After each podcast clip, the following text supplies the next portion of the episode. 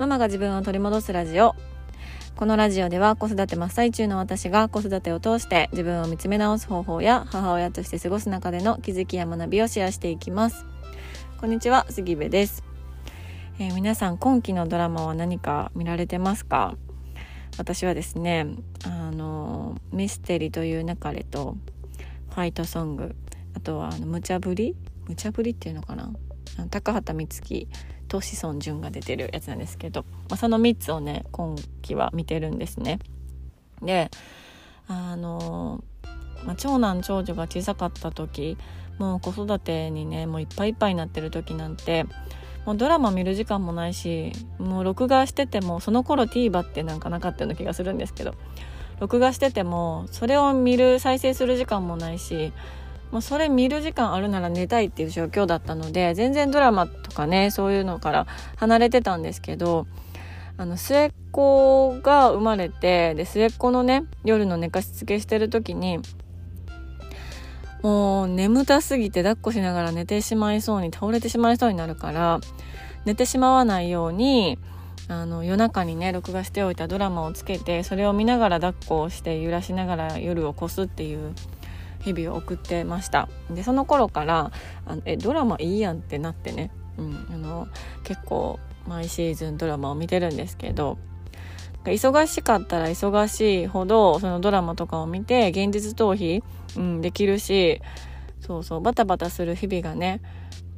なんかもう子育て疲れたなとかなんかもう本当にもういろいろ疲れたなって時は、まあ、ドラマを見てよくあのリアルライフからね逃げてるんです。そう。まあそんなことで、最初は逃げるために見てたんですけど、やっぱりドラマからも学ぶこととか感じることとかが多くって、うん、で今回の、あの、無茶ぶり、私が社長になるなんてっていう題だったかな、のドラマをね、見てて、で、今回のエピソードが、あの、まあ、ちょっと主役の話ではなくって、ちょっとサブ的キャラの人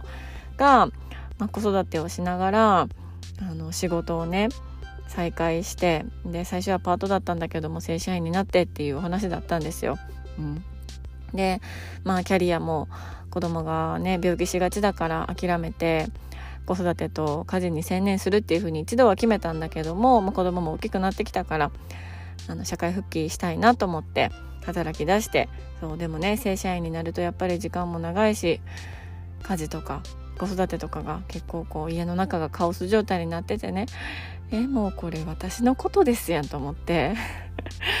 これ私ですやんと思ったんですよね。そう。ということで、まあ、今日のテーマは「頑張りすぎてしまうお母さん」というテーマでお話をしようと思います。で私はあの自分自身のことね全然頑張り屋さんとか思っていなかったしなんならもっと頑張らないとあかんってずっと思ってたんですよね。うん、でもあの一つだけ今確実に言えることは自分の実力を上回る何倍も上回るほどのあの完璧主義だったんですよ。うん、そうだから家事とかもちゃんとしてないといけない子育てもちゃんとしてないといけないねなんか全て母として妻としてちゃんとしてないといけないっていう思いが理想がめちゃくちゃ高かったんですよね。うん、まあ今思ったらそのちゃんとって何なんやっていうねちゃんとの定義って何なんやって思いますけど、まあ、私の中の理想とか今までまあ見てきた母親像だったりとか、うん、いろんな理想がこう集まってねすごくすごくこうレベルの高いハードルの高い完璧主義になってたんですよ。うん、まあ完璧主義なんだけれどもただ家事も苦手子育ても初めて。で私兄弟もいなくて一人っ子なのであの赤ちゃんというものをねもう知らなかったんですよ。本当に。長男が生まれるまで、うん、だからね未知の世界にこう足を踏み入れて何もわからない。右も左もわからないっていう状態で状態なのにもかかわらず私はめちゃくちゃ完璧を求めていたから、うん、だからまあできないできない。今日もあかん。こんなんじゃあかん。もっと家事ちゃんとせなあかん。でもできない。もっと子育てちゃんとせなあかん。でもできないっていうね。まあそうなったらもう自分をねあの責めたりとかそうなんでできひんのやろうって思ったりとかすごくすごくこう自分のことが嫌いになっていったんですよね。うん、で、まあ、このドラマの中でもあの仕事がね正社員になって忙しくなるから旦那さんもこう家事とか手伝ってくれると、うん、言ってくれてるんだけどもこのねあの主婦の方は旦那さんのあの家事の仕方が気に食わなくってお皿とかもね洗ってくれてるんだけどなんか汚いとか言って洗い直したりとかそう洗濯畳み直したりとかしちゃうんですよね。そうこれやったらあかんよなってドラマ見てたら客観的に見れるから見えるからわかるんですけどいやわかると思ってそう洗濯物の干し方とかいちいちありがとうって思ってるんやけどいやそれそこに干してたら靴下乾かんでって思って干し直したりとか、まあ、してしまうわけなんですよ。そうでもねやっぱりそれって旦那さんが見てたらいい気持ちにはならないしいや干し直すんやったら最初からお前がしろよっていうね話だし、うん、じゃあせえへんわってなってもまあおかしくないよなって思うんですけどでドラマを見てたらわかるし思う。なんだけれども自分の日常生活ではやってしまいがちやったなって、うん、思いました。そう。だからねなんかこう自分のルールがあって洗濯物とか、まあ、洗い物とかちっちゃなことでもですけど自分のルールがあまりにも厳しかったりとかたくさんあるとやっぱり誰か自分以外の人と過ごしていくのってすごくすごく難しいんですよね。そこで一緒に家事をしようと思っても自分のルールをねあの旦那さんがこう壊してくるとやっぱりそこにざわざわしたりとかいやそんなんしたら乾くもんも乾かんやんとかね。汚れ残ってますやんとかね。思っちゃって。結局分担とかっていう問題じゃなくなってくるんですよね。うん、でもやっぱり分担してしないと1日は24時間だし24時間の中で子供のことあって家のことあって仕事のこともあってってなるとやっぱり一人で抱え込むには多すぎるんですよね。そう。だからうん。めちゃくちゃわかるなって思ったけどこのね自分のルールがあってそこをこう崩されていくモヤモヤ感とか、うん、あるんだけどでも冷静になって考えるとその自分のそのルールっていうのをずっとずっと持ったまま家族と一緒に過ごしていっても果たして幸せなのかっていうところを考えた方がいいのかなって思ったんですよね。うん、そのルールはあのもうね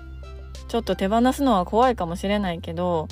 手放してしまった方が家族としては幸せに、ね、なれることもあるんじゃないかなっていうのを、まあ、客観的にドラマを見てですけど、うん、すごく思いました。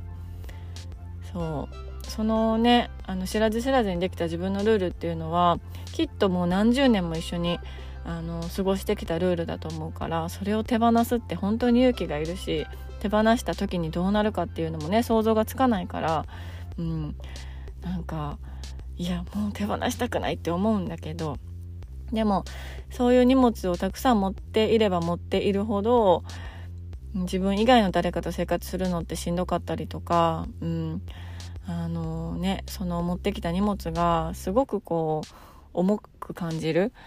ことも多いのかなと思うのでそうだから自分のルールとか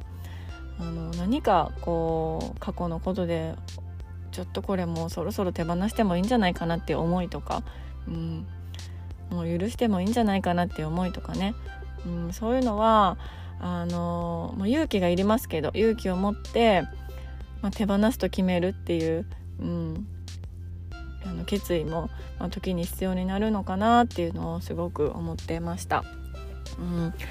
でね頑張っちゃうお母さんまあ私もどっちかっていうと頑張っちゃう方だったんですけど